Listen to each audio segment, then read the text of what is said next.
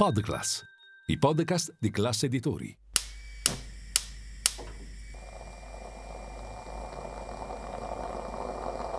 Buongiorno dal gruppo Classe Editori. Io sono Massimo Brugnone. Oggi è martedì 24 gennaio e queste sono notizie colazione, quelle di cui hai bisogno per iniziare al meglio la tua giornata.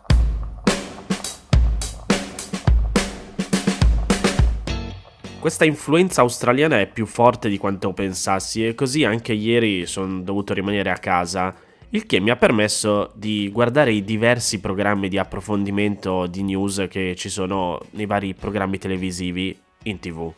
Ecco, praticamente per ore e ore non si è fatto altro che parlare di questa possibile riforma delle intercettazioni. Possibile perché il ministro della giustizia Nordio ha detto che vuole farla poi c'è stato l'arresto di Matteo Messina Denaro, ha detto che le intercettazioni non saranno tolte per i reati di mafia, poi però ne abbiamo parlato anche qui a notizia colazione l'altro giorno, non ci sono solo i reati di mafia, ci sono i reati connessi, più piccoli, che poi magari portano a scoprire i mafiosi. Insomma, ore e ore, tutta la giornata a parlare di questo. Però in tutto ciò io mi chiedevo, ma come funzionano oggi le intercettazioni? Cioè, questa riforma Cosa dovrebbe modificare che non funziona? Ecco, la sera a otto e mezzo ci ha pensato Gianrico Carofiglio, ex magistrato, a spiegare molto bene, secondo me, come funzionano.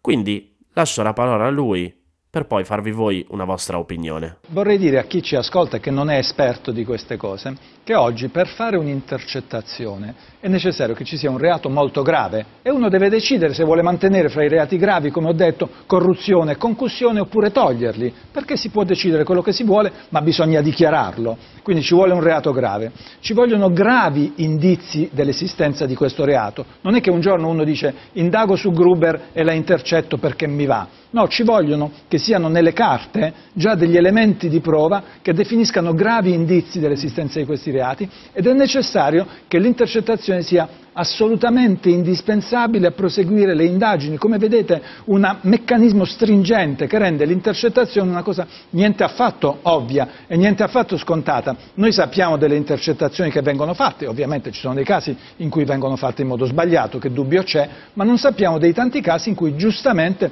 le richieste di intercettazione prima della polizia alla procura e poi della procura al giudice che deve autorizzarle, vengono rigettate. Dopodiché c'è una procedura molto tassativa. Sulla durata, si possono fare solo per un tempo dato e poi devono essere prorogate, c'è un sistema di archivio informatico per cui le intercettazioni vanno tutte lì dentro, oggi è cambiato, il Ministro parla di un sistema eh, passato, si può chiamare riforma della giustizia anche il fatto di spostare un oggetto si può chiamare riforma della giustizia un rimuovere uno strumento fondamentale per indagare sui reati dei pubblici amministratori, dei magistrati, dei poliziotti, di tutti i pubblici ufficiali che purtroppo delinquono. E i politici naturalmente, ma lasciamo perdere per un attimo i politici, pensiamo a questa trama quotidiana di condotte illegali che ci sono e che si destinerebbe all'impunità rimuovendo lo strumento delle intercettazioni. Mi faccia finire però su questo punto, le intercettazioni vanno in una banca dati per accedere alla quale mm. ci sono soltanto alcuni soggetti che devono dare un codice.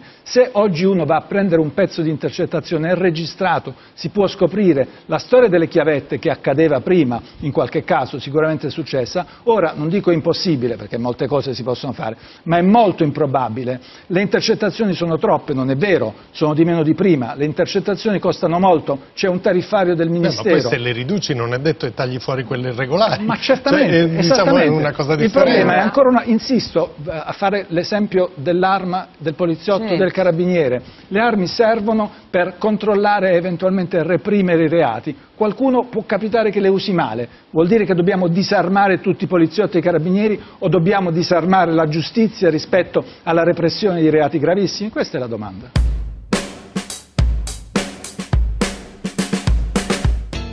Ieri la Banca Centrale Europea ha pubblicato un intervento del membro del comitato esecutivo Fabio Panetta, intervento che ha tenuto davanti alla Commissione per i problemi economici e monetari del Parlamento Europeo.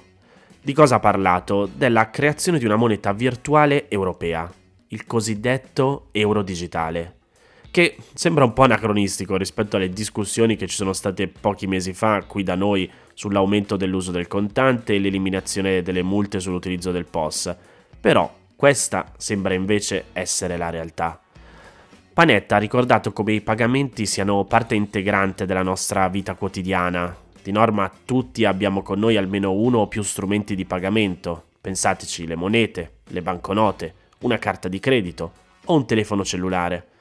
L'euro digitale non sostituirebbe gli altri metodi di pagamento elettronici, né tantomeno il contante, ma si affiancherebbe ad essi. Panetta ha riportato i dati degli ultimi tre anni in cui i pagamenti in contatti nell'area dell'euro sono scesi dal 72 al 59%, mentre i pagamenti digitali stanno diventando sempre più popolari. Nei Paesi Bassi e in Finlandia, ad esempio, il contante viene utilizzato solo in un quinto delle transazioni. Allo stesso tempo, i cittadini dicono di apprezzare la possibilità di pagare con denaro pubblico. La maggior parte considera importante o molto importante avere sempre questa possibilità di scelta e, secondo Panetta, un euro digitale risponderebbe a questa crescente preferenza per i pagamenti elettronici, rendendo disponibile il denaro pubblico anche in forma digitale.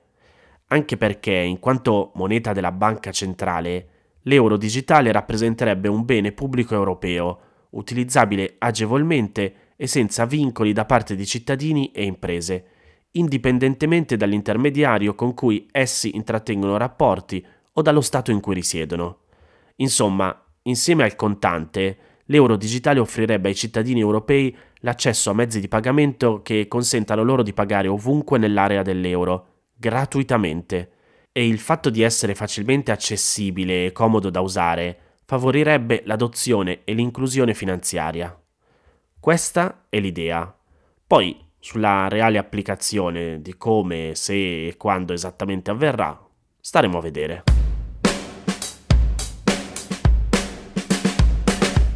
La terza notizia di oggi è un'informazione di servizio, ma vabbè, in realtà non solo. Comunque, credo sia utile per tutti ricordarci che oggi inizia lo sciopero dei benzinai e quindi ci conviene stare attenti se non vogliamo rimanere a piedi. Lo sciopero partirà alle 19 di oggi, martedì 24 gennaio, e terminerà alla stessa ora di giovedì 26. Sono però previste diverse modulazioni a seconda della rete, cioè lo sciopero parte dalle 19 del 24 gennaio, sempre oggi, per la rete ordinaria e dalle 22 per quella autostradale e prevede la fine negli stessi orari a seconda delle reti del 26 gennaio.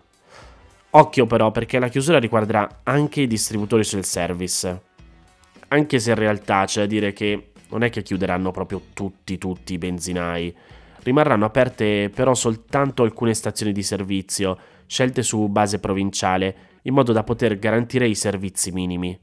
I dettagli sono disciplinati dalla regolamentazione del settore e in particolare è previsto che nelle aree urbane ed extraurbane sia assicurato il servizio di un numero di impianti pari al 50% di quelli previsti nei giorni festivi, lasciando il compito alle singole prefetture di individuare quelli che saranno in servizio. Per esempio, nell'area metropolitana di Milano, nell'interlocuzione tra prefettura e sigle di categoria, ci si sta orientando per erogare i servizi minimi attraverso le pompe in gestione diretta delle compagnie e quelle completamente automatizzate. Diverso invece è il caso delle autostrade. In questo caso l'individuazione spetta alle regioni. Deve essere garantito un distributore attivo ogni 100 km e la scelta viene fatta direttamente dagli enti in base alle fasce di turnazione previste per i periodi festivi.